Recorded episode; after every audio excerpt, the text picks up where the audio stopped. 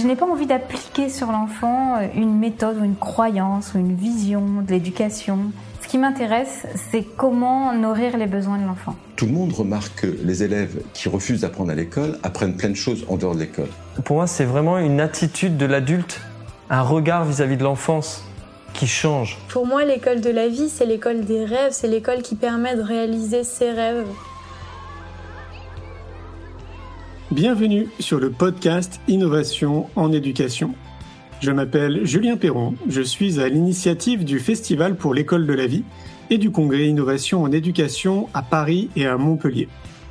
Voilà maintenant plus de 8 ans que je mets beaucoup d'énergie autour de l'éducation, convaincu que tout part de là. À travers ce podcast, vous allez découvrir de nombreux professionnels qui se mobilisent pour accompagner les parents, les enfants et les enseignants. Je vous souhaite un merveilleux voyage sur la route de l'éducation positive. Aujourd'hui, j'ai le plaisir de recevoir Marie Costa.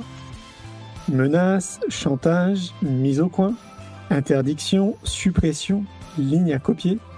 Que ce soit à l'école ou à la maison, les punitions ont toujours existé. Mais sont-elles vraiment efficaces? Un enfant puni sera-t-il forcément plus obéissant? Pas sûr, estime Marie Costa, adepte d'une éducation rassurante et bienveillante. Mais peut-on vraiment élever sans punir? Quelles sont les alternatives? Comment réagir concrètement quand l'enfant s'oppose, tape, répond ou se met en danger? Suivez les méthodes et conseils de Marie Costa, enseignante pendant 25 ans, aujourd'hui auteure du livre Sans idées pour éviter les punitions et fondatrice du programme Développer ses talents de parents. Je vous souhaite une belle écoute. Yes, ça marche. Excellent, c'est cool. Donc, euh, il faut euh, se rappeler pourquoi on est rentré en contact, Marie. Euh, donc Marie, tu es venue donner une conférence au troisième congrès innovation en éducation qu'on donnait le 29 février et le 1er mars. heureusement, on est passé juste avant ces mauvaises nouvelles. Donc, euh, on a passé un super événement. Je ne sais pas ce que tu en penses. Ben, tu peux peut-être nous donner un peu ton avis sur le congrès. quel est ton ressenti par rapport à cet événement? Alors moi j'ai été ravie de rencontrer plein de personnes, plein de personnes différentes, euh, des professionnels et euh, des intervenants euh, super. Il y avait vraiment des intervenants de qualité. J'ai appris beaucoup. j'ai acheté aussi beaucoup de livres pour continuer d'apprendre. Donc voilà, c'était c'était très très chouette et en plus avec le confinement j'aurai le temps de lire tout ce que j'ai acheté. Donc c'est parfait. j'ai pu j'ai trouvé que tout le monde était très abordable. On a pu avoir des dédicaces des auteurs. Enfin c'était c'était excellent. Et, vraiment, on voit qu'en ce moment, dans l'éducation, le monde de l'éducation est en train de changer. Tout le monde essaye de. On parlait de bienveillance avant, mais on ne savait pas comment l'appliquer. Maintenant, je trouve qu'il y a des solutions, il y a des choses qui ont été testées, il y a, aussi des avancées scientifiques. On connaît plus de choses sur le cerveau de l'enfant, et, c'est juste génial d'entendre des spécialistes en parler, de voir des professionnels impliqués et euh, se renseigner et voir comment on peut changer nos pratiques professionnelles. Donc ça, c'était juste génial. Alors, il y avait aussi des parents, il y avait, il y avait vraiment euh, tout type de, personnes et de la France de l'étranger aussi. C'est allé. Euh, j'ai rencontré des Canadiens, des Africains, euh, des Réunionnais. voilà, on avait vraiment. c'est devenu vraiment international et je trouve ça juste génial. Ouais, c'est impressionnant. Pour ceux qui, qui sont jamais venus, enfin, je rappelle un peu le contexte. On est donc à Montpellier. Ça se passe à Montpellier depuis trois ans. Il y a 600 personnes qui viennent parce qu'on est dans une salle qui peut accueillir 600 personnes maximum. Mais effectivement, en fait, ça vient d'un peu de partout. Donc, euh, donc Marie, bah, je vais te laisser aussi un peu te présenter aussi pour les gens qui ne te connaissent pas. Euh, qui es-tu D'où viens-tu? Euh, Tu as écrit un livre qui est, qui, est, qui est, génial et qui a l'air de cartonner là en ce moment. Donc voilà. Oui, marche très bien. Alors moi, je suis Marie Costa. J'ai deux grands enfants. Je le dis pas souvent. J'ai deux grands enfants qui sont majeurs maintenant.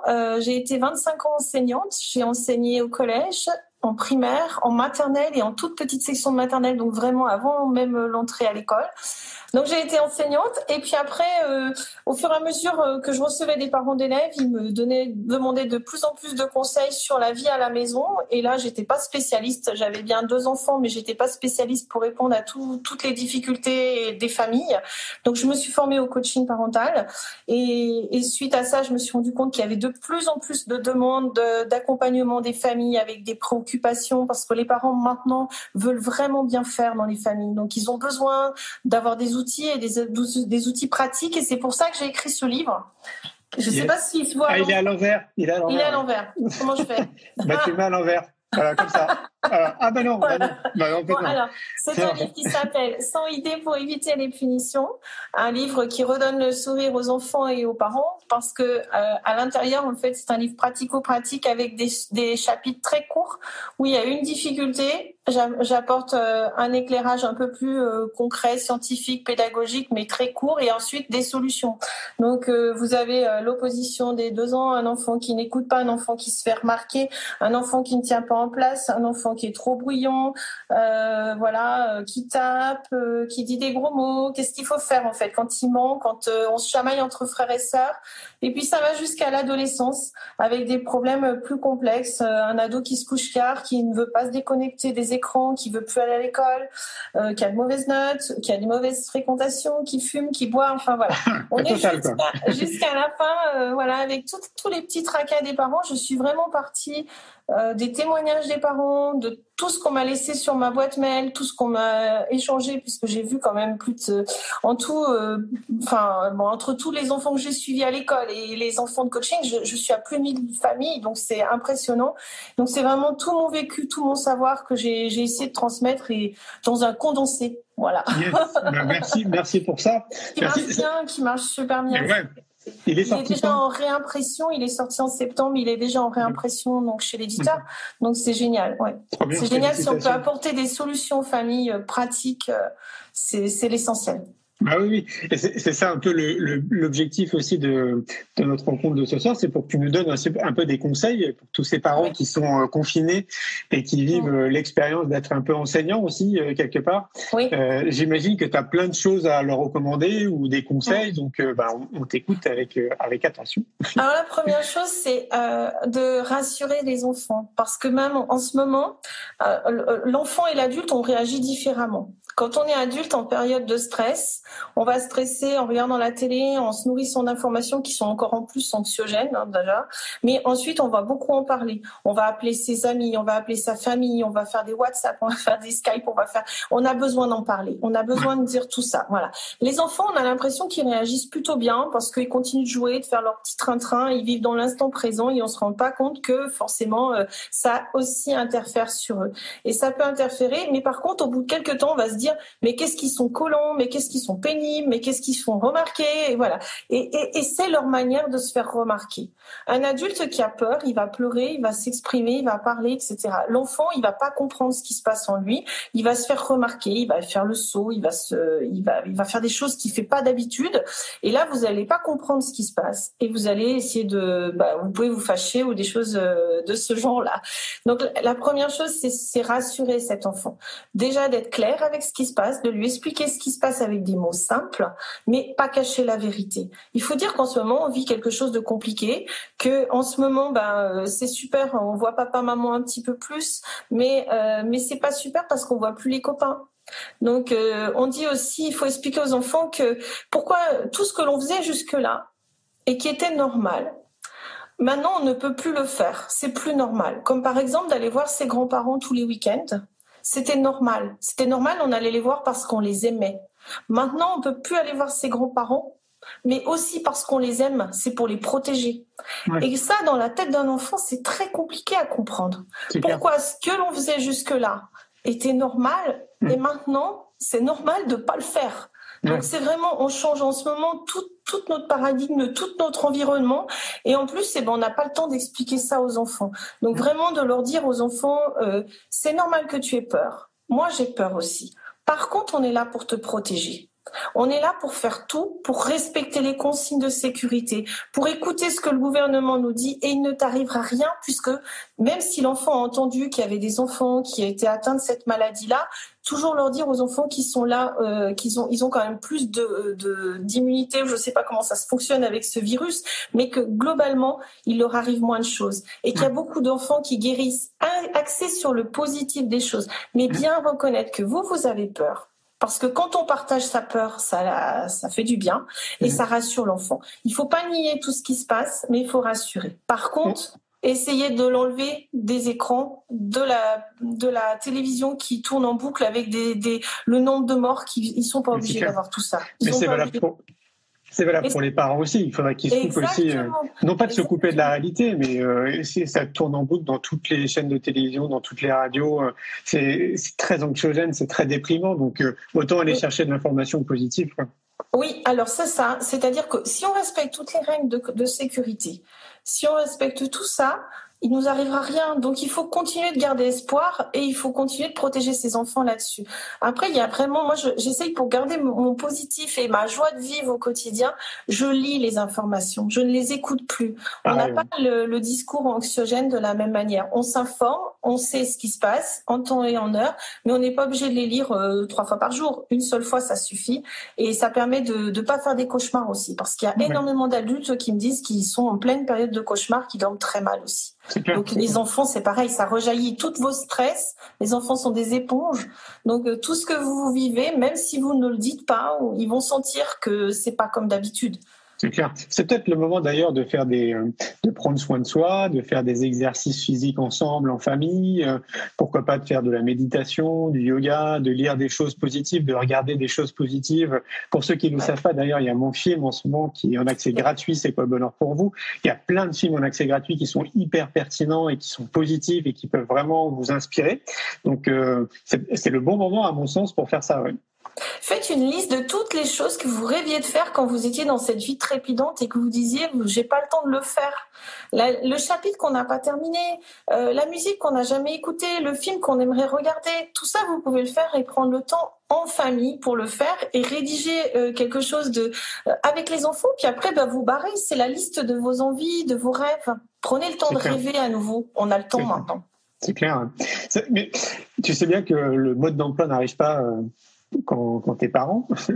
Moi, je pense que tous les parents, ils font du mieux qu'ils peuvent et, euh, et, enfin, c'est tellement logique. Quoi. Euh, quel autre conseil on pourrait leur donner dans une période qui est quand même pas simple à vivre? Parce que du jour au lendemain, on se retrouve enfermé chez nous. Ça, on a, on a tous jamais vécu en fait cette obligation à rester chez nous et à ne pas pouvoir sortir, cette obligation à rester enfermé, à, à devoir un peu revoir les priorités euh, de, de notre quotidien. Euh, Qu'est-ce que tu pourrais donner aussi comme conseil autour de ça? Alors il y en a plusieurs. Il y a déjà garder un rythme. Mettez-vous des obligations, des objectifs tous les jours. Et demandez aux enfants chaque jour quels sont leurs objectifs. À partir de petits objectifs, on remplit sa journée et on n'est pas frustré. Donc déjà, de se dire le matin, qu'est-ce que je vais faire? Quel est mon objectif, mon petit objectif ou mon grand objectif de la journée?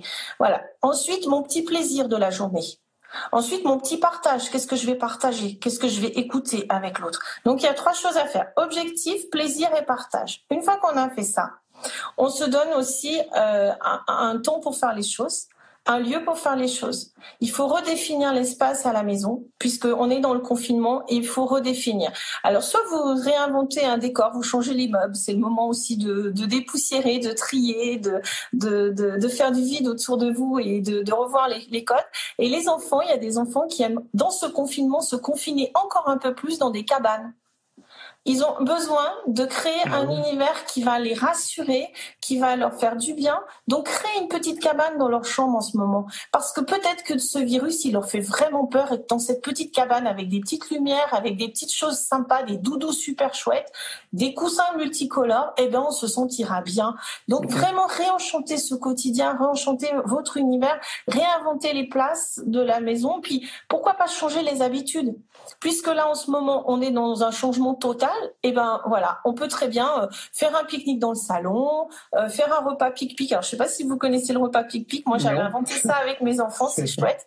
Vous mettez plein de petites choses à euh, découper, c'est-à-dire des petits cubes de viande, des petits cubes de fromage, de fruits, de légumes, etc. Et vous mettez juste des cure-dents et les enfants ils piquent dedans. et mmh, ça c'est juste génial. Un petit repas comme ça, ça change, ça amène du plaisir. Faut être créatif en fait. dans des moments comme ça, il faut essayer d'imaginer le quotidien autrement et différemment oui, et comme le dit Aline là dans les commentaires, c'est peut-être aussi l'occasion de ne rien faire, tout simplement. Ben oui, ah oui, alors ça c'est important. Et ben moi je me suis dit pourquoi pas imaginez dans votre emploi du temps 10 minutes de rêvasserie. 10 minutes où en fait vous allez rêver. en famille. Alors, soit on peut proposer que pendant cinq minutes, on ferme les yeux et on réfléchit, euh, ou deux minutes à, des choses euh, de ses rêves à soi. Puis après, pourquoi on ne pourrait pas les exprimer? Tous ces petits rêves et ces grands rêves. Et quand on va partager ces rêves, c'est juste magique parce que quand on va pouvoir sortir, on pourra les réaliser. Le cerveau, il n'oublie pas. Non, c'est clair. C'est clair. Ça me fait penser, tu sais, aux trois kiffs par jour de Florence oui. Servan-Schreiber aussi. Ah, ça, c'est génial. oui, pour ceux, pour ceux, qui connaissent pas, c'est le même principe. En fait, l'idée, c'est dans la journée, bah, vous allez vous dire les trois kiffs que vous avez eu de la journée, les trois plaisirs en fait que vous avez eu dans la journée, et vous allez vous les partager. Et euh, a priori, les scientifiques ont l'air de démontrer qu'à partir du moment où on répète 21 fois, donc 21 jours l'exercice, ça s'ancre dans notre cerveau, ça devient une habitude, et donc du coup, on voit les choses de manière un peu plus positive. C'est ça. Et après, après 21 euh, jours, pour vraiment euh, les habitudes, c'est 66 jours. Donc vous hmm. pouvez poursuivre hein, si jamais le confinement dure un peu plus longtemps. N'hésitez pas, les trois kiffs, ça marche vraiment. Et ça, c'est une technique aussi en coaching, même euh, dans les entreprises. Quand on veut mobiliser une équipe ou quand on veut changer les habitudes dans les entreprises, c'est utiliser donc vraiment euh, euh, la reconnaissance euh, en fin de journée de tout ce qui s'est bien passé, c'est hyper important. Ce moment de gratitude, ce moment où on échange en famille, on se dit ça j'ai apprécié. Et là, vous avez le temps en ce moment de regarder vos enfants. Vous avez le temps aussi de découvrir tous les petits blocages qui auraient pu se passer? Est-ce est que tout se passait bien dans, dans sa vie? Est-ce que votre ado, est-ce qu'il était bien à l'école? Est-ce qu'il n'y avait pas de problème de harcèlement? Ou est-ce qu'il n'avait pas un blocage en mathématiques? Est-ce que prenez le temps de les, de les écouter, de voir vraiment ce qu'ils ont à l'intérieur d'eux, dans leur intimité et, et, et ce qu'ils ont. Euh, ce il y a peut-être des petits blocages à lever juste en, en écoutant et en partageant. Et ça, vous avez le temps.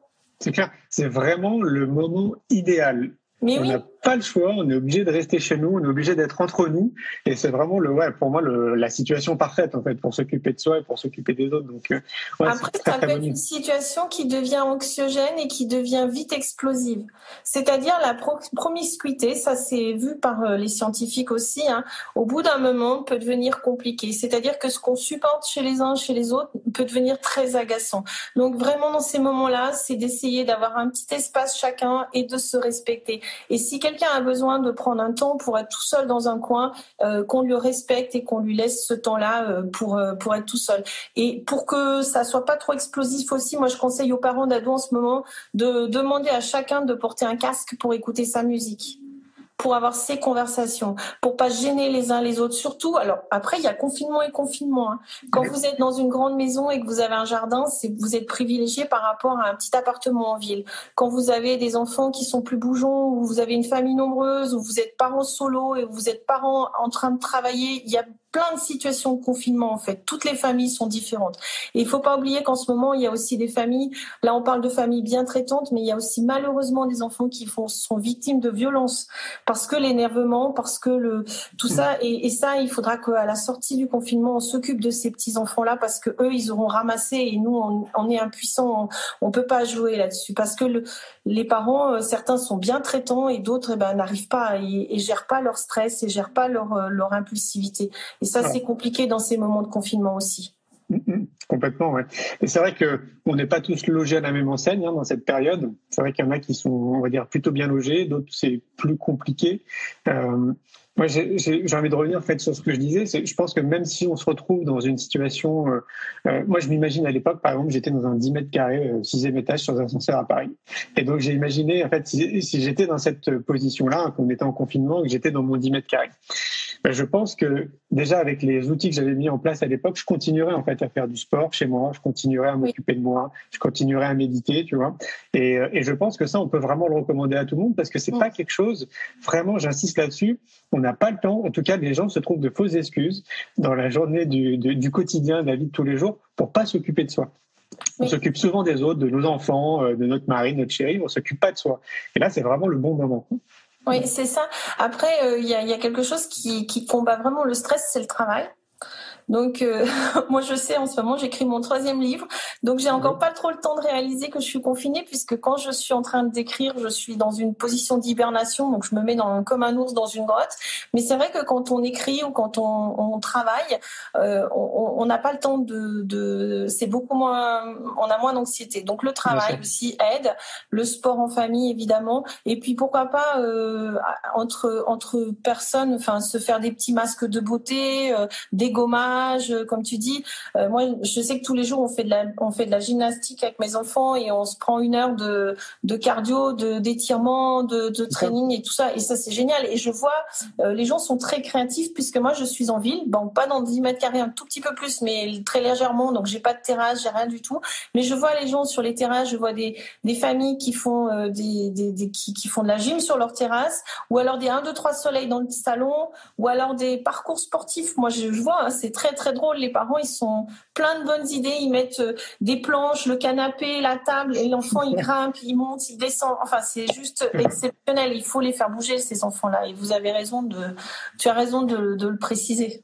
Ah oui, c'est clair. Est-ce que tu as d'autres conseils euh, parmi euh, tout ce que tu as écrit dans, dans ton livre? Est-ce qu'il y a des choses qu'on peut appliquer là en ce moment?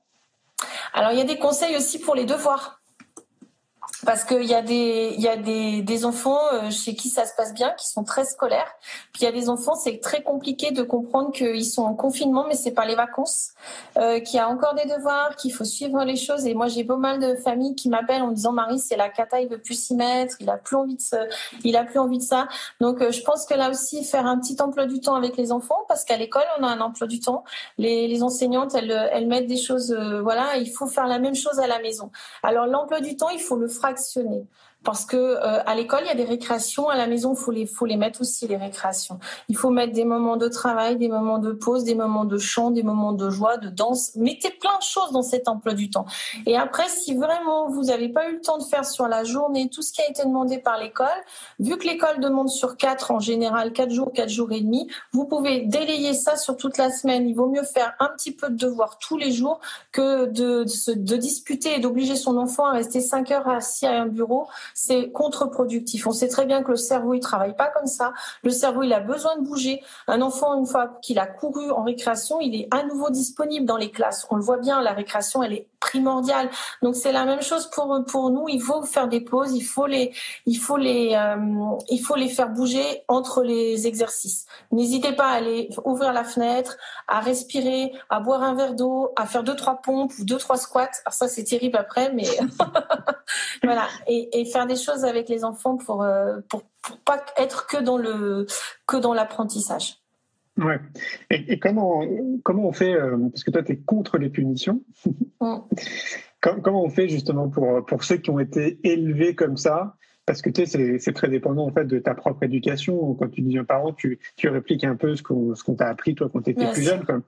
Et euh, quelles seraient les bonnes méthodologies justement pour éviter la punition? Oui, parce que là, on est tenté dans ces moments-là, puis euh, c'est compliqué. Puis voilà, on a une, cette promiscuité qui fait que c'est plus euh, c'est plus compliqué. Alors, pour éviter toute punition, la première chose c'est l'anticipation plus vous anticipez les situations de problème et moins elles arrivent. Donc en fait, les parents, on sait très bien que les enfants, il arrive toujours un petit moment où ça va déborder, où voilà, on les connaît nos enfants, on sait comment ils sont. Donc la première chose, c'est se dire qu'est-ce qui s'est pas bien passé aujourd'hui, de faire le point en couple et de dire qu'est-ce qu'on va mettre en place pour que demain ça se passe mieux.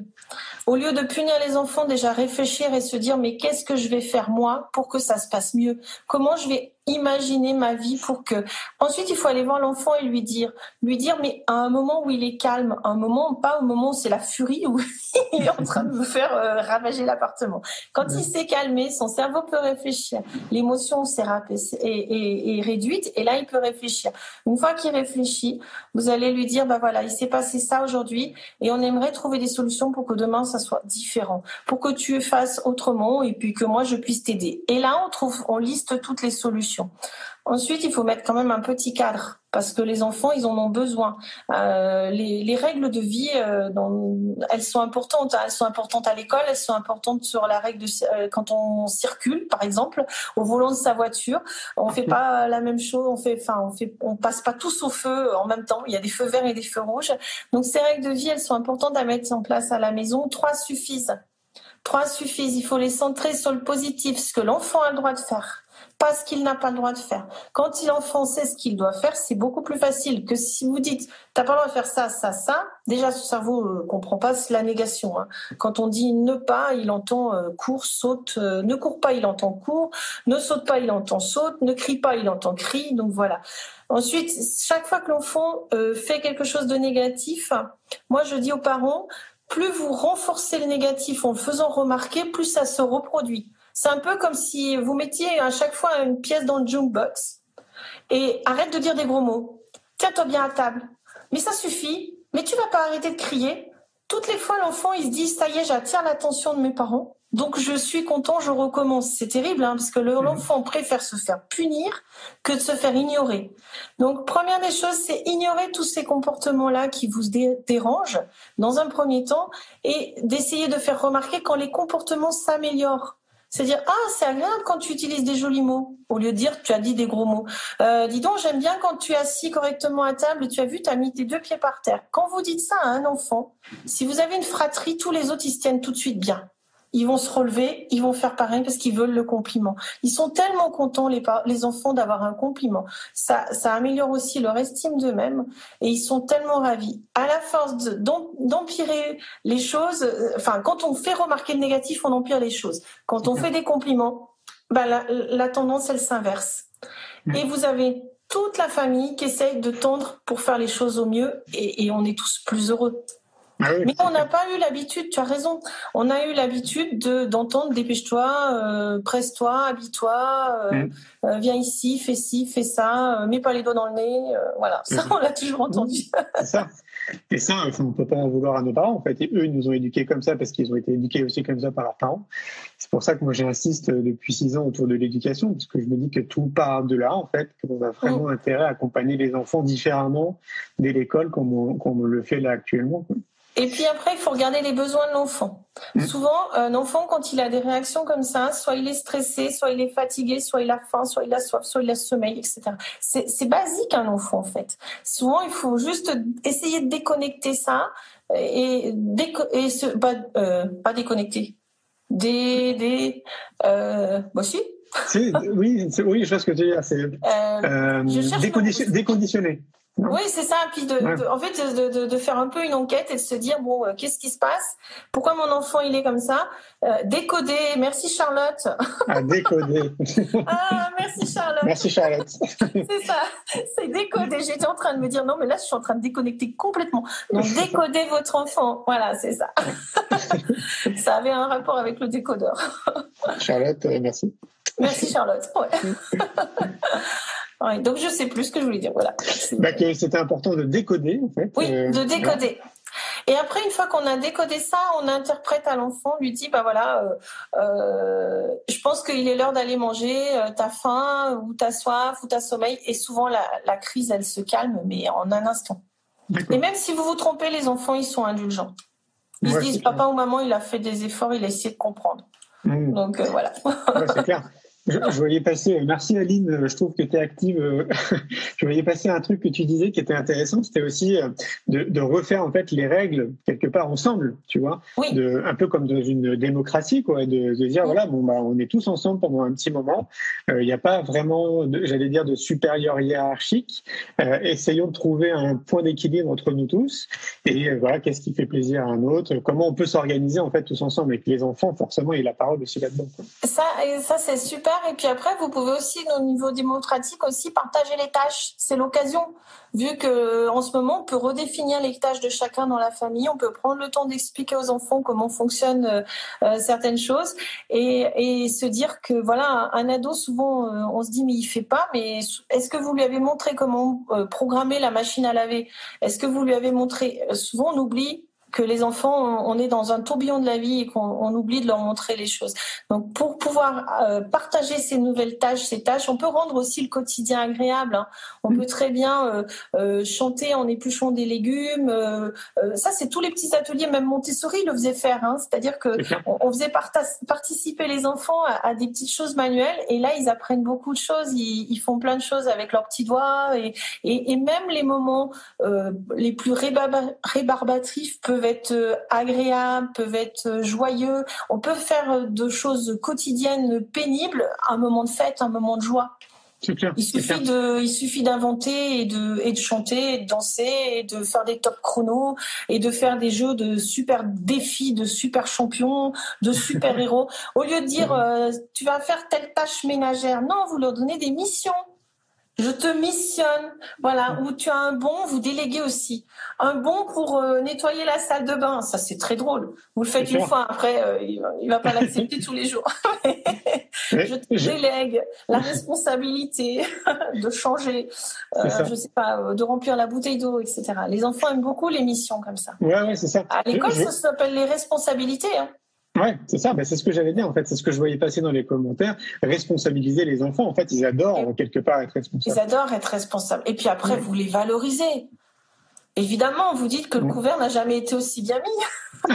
c'est ça, pour que ça leur donne envie justement de continuer à mettre le couvert. Et voilà. Salut Thierry, il y a Thierry Pardon qui nous a rejoint. Salut Thierry, ah, merci, merci d'être Thierry du Canada, hein, quand même. Ouais, ouais c'est ça, oui, il nous suit depuis le Canada. Et j'ai Aurore, Aurore qui est en Belgique. Ah ok, merci la Belgique. Donc vraiment, on a la Belgique, le Canada. Je ne sais pas s'il y en a d'autres, mais voilà. Je pense que ça doit venir un peu partout. Ouais. Euh, Est-ce que tu aurais d'autres choses dans, la continuité à, nous recommander? Alors, force, pas forcément dans cette période de confinement qu'on est en train de vivre, mais de manière un peu générale, en fait, dans notre rôle de parents. Qu'est-ce que, comment Parce que comme je le disais, chacun essaie de faire du mieux qu'il peut. Il n'y a pas vraiment de clé pour tout le monde. Chacun, chacun fait du mieux qu'il peut avec ses enfants. On peut peut-être pas faire un copier-coller pour tout le monde, mais il y a peut-être des, des tendances de fond, j'ai envie de dire, qu'on pourrait appliquer un peu dans, dans, tous les cas de figure. Quoi. Moi, je pense qu'il y a quelque chose à faire en ce moment, c'est de faire partager ses passions à ses enfants. Hmm.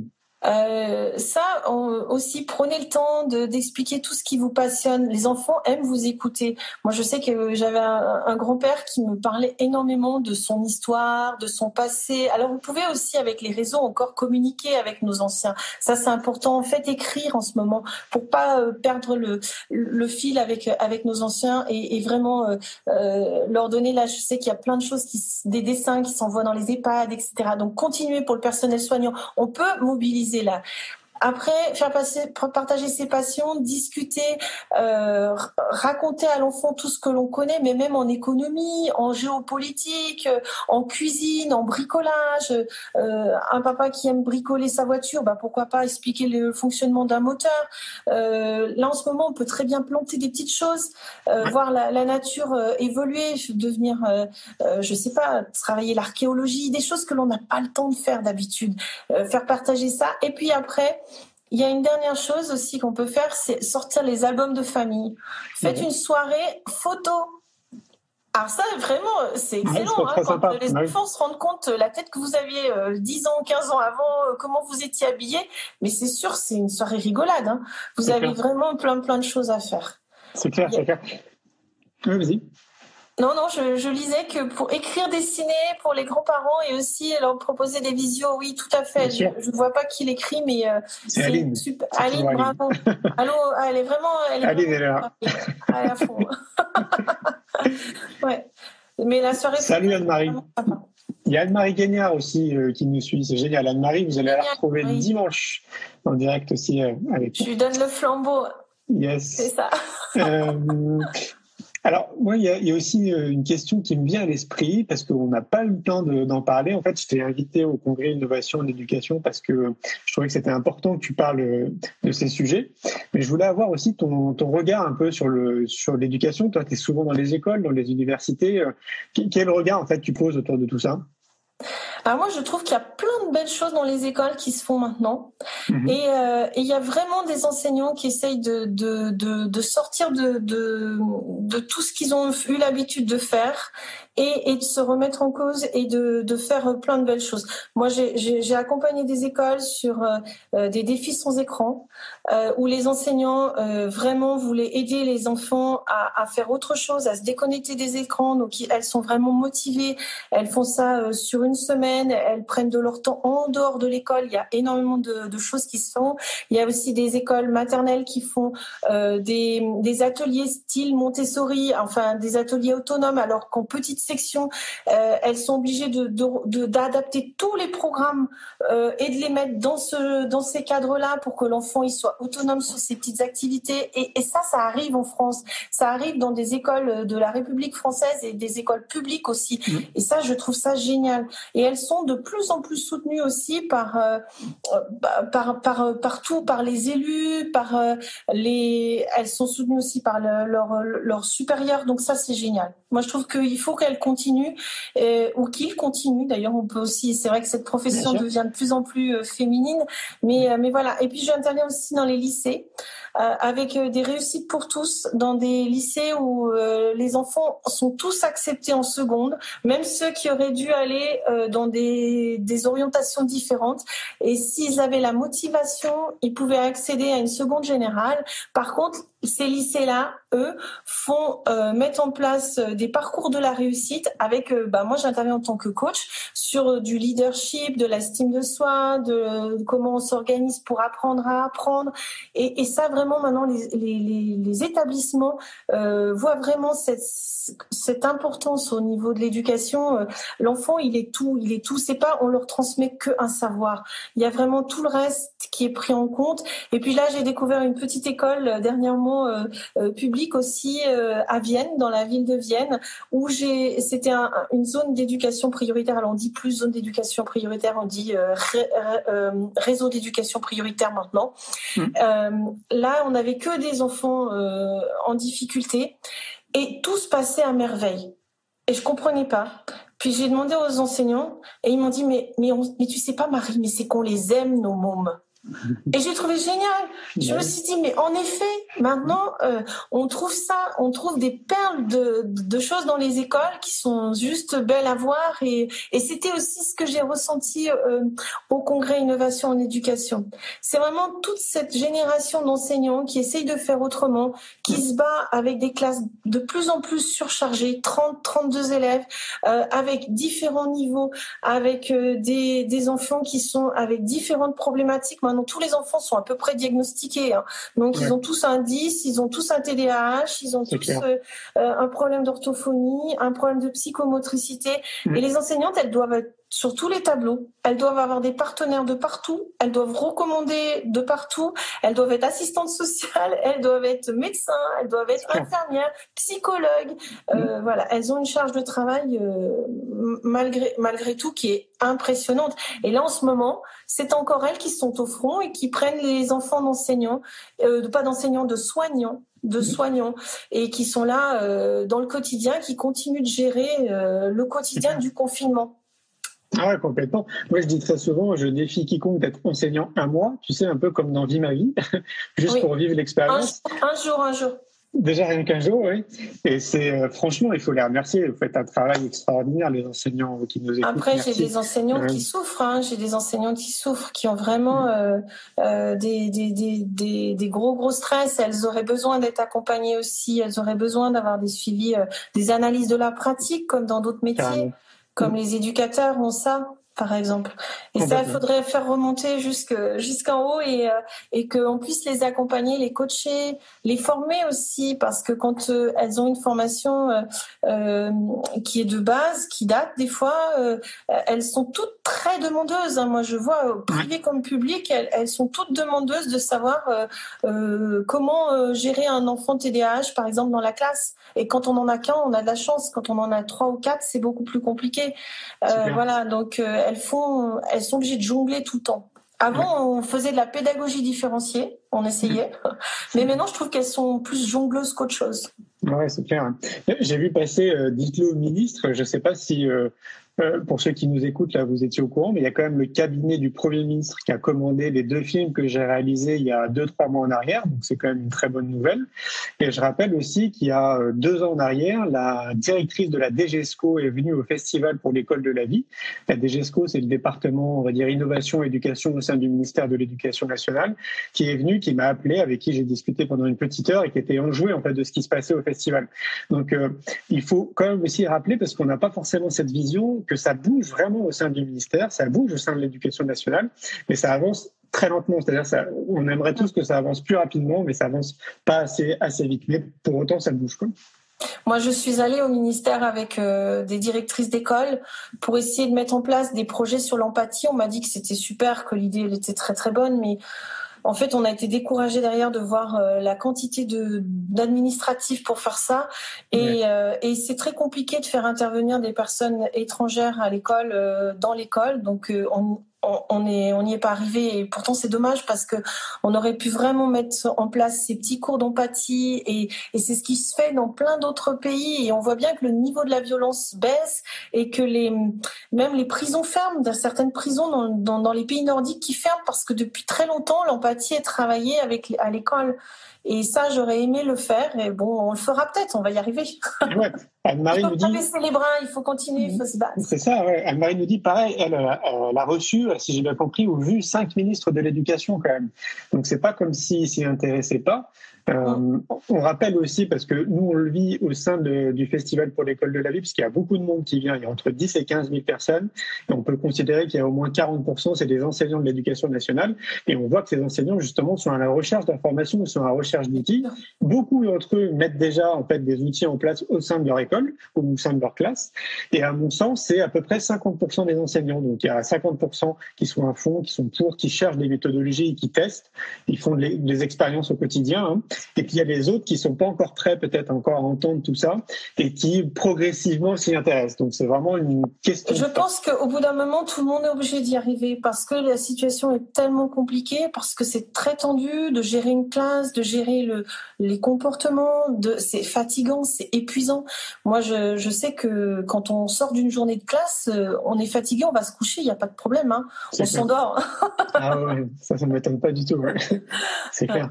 Ouais, mais qu'est-ce qu'on peut faire contre ça? Parce que, tu vois, moi, je me mets à leur place, je me dis, euh, bon, si on part du principe qu'il y a huit formes d'intelligence différentes, qu'on est dans des classes à peu près de 30-35 élèves, des enfants qui viennent en cours qui n'ont pas envie d'apprendre, mm. comment tu fais, toi, en tant qu'enseignant, pour essayer de motiver tes, tes élèves et en plus d'essayer de t'adapter, tu vois, alors, à des intelligences qui sont différentes dans leur apprentissage? C'est hyper challengeant. Alors ça, c'est important aussi, euh, c'est important ce que tu dis, les huit formes d'intelligence. Il y a plein d'enfants qui ne le connaissent pas qui savent pas. Moi, j'interviens. Alors, c'est malheureusement, on me fait intervenir souvent tard au lycée parce que lycée voire bac plus euh, sur comment apprendre à apprendre. Et les enfants n'ont pas. Euh, ils me disent tous, mais j'ai appris ma leçon. Et souvent, apprendre sa leçon, c'est juste la lire et la relire et la relire et la relire. Et en fait, ça suffit mm. pas. On retient que 10% de sa leçon quand on la lit et qu'on la relit. Donc, il y a vraiment plein de manières d'apprendre. Et chacun, on est tous différents et on a tous des intelligences dominantes. Donc, moi, j'essaie d'intervenir pour leur expliquer ces huit formes d'intelligence. Et mm. après, je leur mets en place des ateliers avec plein de jeux. J'avais même créé un jeu de cartes. Il faudrait qu'un jour je, je le présente à, une, à un éditeur. J'ai créé un jeu de cartes justement pour, pour jouer euh, à faire ses devoirs en fonction de ses intelligences. Et, euh, et ça, c'est juste, euh, voilà, j'ai pas pris le temps, il est fait, mais il faut que je l'imprime maintenant. Ah, en mais, plus, il est prêt. Comment? En plus, il est prêt. Il y a plus Il est prêt. Il est prêt sur le fond. Il n'est pas prêt sur la forme. Ah, d'accord. Et voilà, il est prêt sur le fond puisque je l'utilise déjà. Je l'utilise dans des centres sociaux, dans des différents endroits, dans des écoles, pour essayer vraiment de d'aider les enfants à, apprendre autrement, à apprendre en s'amusant, à, apprendre avec leurs intelligences dominantes. Et ça, c'est tellement important. Mais on leur donne pas les outils. On leur explique pas la gestion mentale. On leur explique pas tout ça aux enfants. On leur explique pas comment leur fonctionnement dans leur cerveau, comment euh, les, choses vont pouvoir euh, se fixer euh, à tout jamais. Mais même nous, même nous, développer notre intelligence, c'est important et, et, notre mémoire aussi. Notre mémoire, il y a plein de jeux à faire, notamment s'imaginer une histoire mentale par exemple, si vous devez retenir que vous devez prendre tel bus euh, à tel arrêt de bus euh, dans telle rue, euh, voilà, et eh ben il faut juste se raconter une petite histoire au lieu de prendre Google Maps tout de suite. et eh ben on fait travailler son intelligence et on essaye de s'imaginer, de, visualiser tout ça et ça marche super bien. On, arrive à retrouver son bus et, et son arrêt de bus, etc. Mais l'intelligence, la mémoire, ça se travaille au quotidien, sauf que personne ne sait comment le faire, quoi. Voilà. Ah, je vois Grace qui arrive du Brésil, dit. Ah, génial, Brésil. On a, euh, Brésil avec Grace. Ouais. Génial, merci. Bah, oui, en fait, euh, moi, je, te rejoins aussi là-dessus. Je pense qu'apprendre en, s'amusant, c'est l'une des, meilleures méthodes et aussi de vivre l'expérience en elle-même. Euh, nous aussi, d'ailleurs, on a créé un jeu de cartes là, qui va sortir, j'espère, cet été. C'est quoi le bonheur pour vous, justement, pour apprendre à vers le bonheur. Et on devrait recommander, justement, peut-être d'intégrer les jeux, tu sais, les jeux de cartes, les jeux de société, peut-être au sein de l'éducation, au sein de l'école. Oui, alors ça, euh, il y, a, y, a, pas mal de... Euh, tu sais, il y a, des petits ateliers pour aider les enfants qui ont des difficultés, euh, qui sont mis en place, et euh, les enseignants utilisent de plus en plus les jeux, les jeux de société, parce que apprendre à compter, euh, vous faites un jeu de loi, vous additionnez. Euh, voilà, euh, un, un, jeu des petits chevaux, c'est pareil. Les stratégies, on fait un jeu de dames, un jeu de, un, un jeu d'échecs, etc. Vous, vous travaillez la stratégie. Donc tout mhm. ce qui est jeu de société, et eh ben ça apprend bon, plein de choses au niveau euh, scolaire. Après, ça apprend aussi des d'autres comportements qui sont la frustration. J'aime pas perdre, je dois perdre, je dois voilà mhm, accepter de mhm. gagner ou pas de gagner. Enfin, le, le jeu de société, c'est fédérateur. Ça marche un peu moins avec l'ado. Faites-le plutôt avec les enfants. Mais voilà.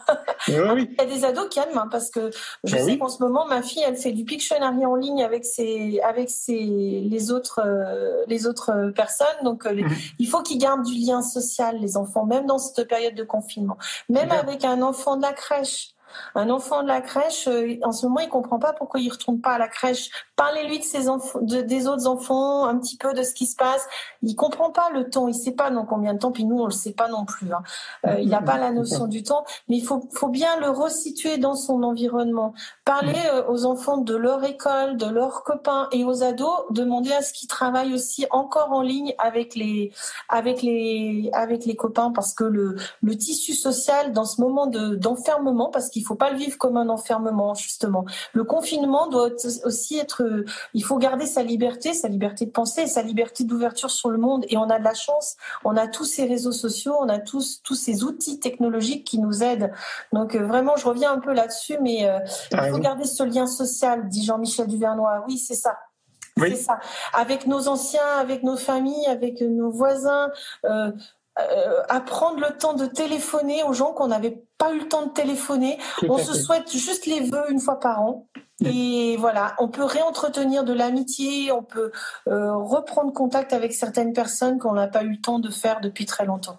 C'est clair, c'est ce que disait mon père euh, avant-hier. J'avais au téléphone, il me disait bah, écoute, là, j'appelle euh, quatre personnes par jour. bah, génial. Il s'est mis un objectif. C'est ça. Super. Super. Après, il y a plein d'actions que l'on peut faire et, euh, et euh, notamment des petites vidéos pour nos personnels soignants. On peut inventer des jeux, des photos, des dessins. Euh, voilà, il faut être créatif en ce moment-là. Ouais. Et il y a plein d'idées aussi sur Internet. Il faudrait que, je ne sais pas si on peut le faire, mais il faudrait que je mette des liens. En fait, il y a Julie Baum qui a écrit trois articles autour de, de, tout ce qui se passe en ce moment sur le web, justement pour aider les familles bah, dans cette période-là. Et c'est impressionnant tout ce qui existe. En fait, il y a une espèce de solidarité là qui est en train de se qui est colossal de tous ces acteurs, tu vois, qui sont présents comme toi. Et il y a plein, plein, plein de choses, quoi, en accès gratuit. Euh, il y a plein d'idées. Donc, il faudra que je mette les liens des articles parce que c'est assez impressionnant ce qu'ils ont fait. Alors, il y a Aurore qui nous parle de la cuisine. Elle a raison. Euh, quand on cuisine avec son enfant, alors avec les tout petits, vous faites des pâtes à malaxer, vous leur musclez les petits doigts, ils tiennent bien leur stylo après. Ils écrivent très très bien. La première des choses en rééducation, euh, quand on ne tient pas son stylo, c'est qu'on leur demande de muscler leurs doigts. Donc pas de tout ce qui est pâte à gâteau.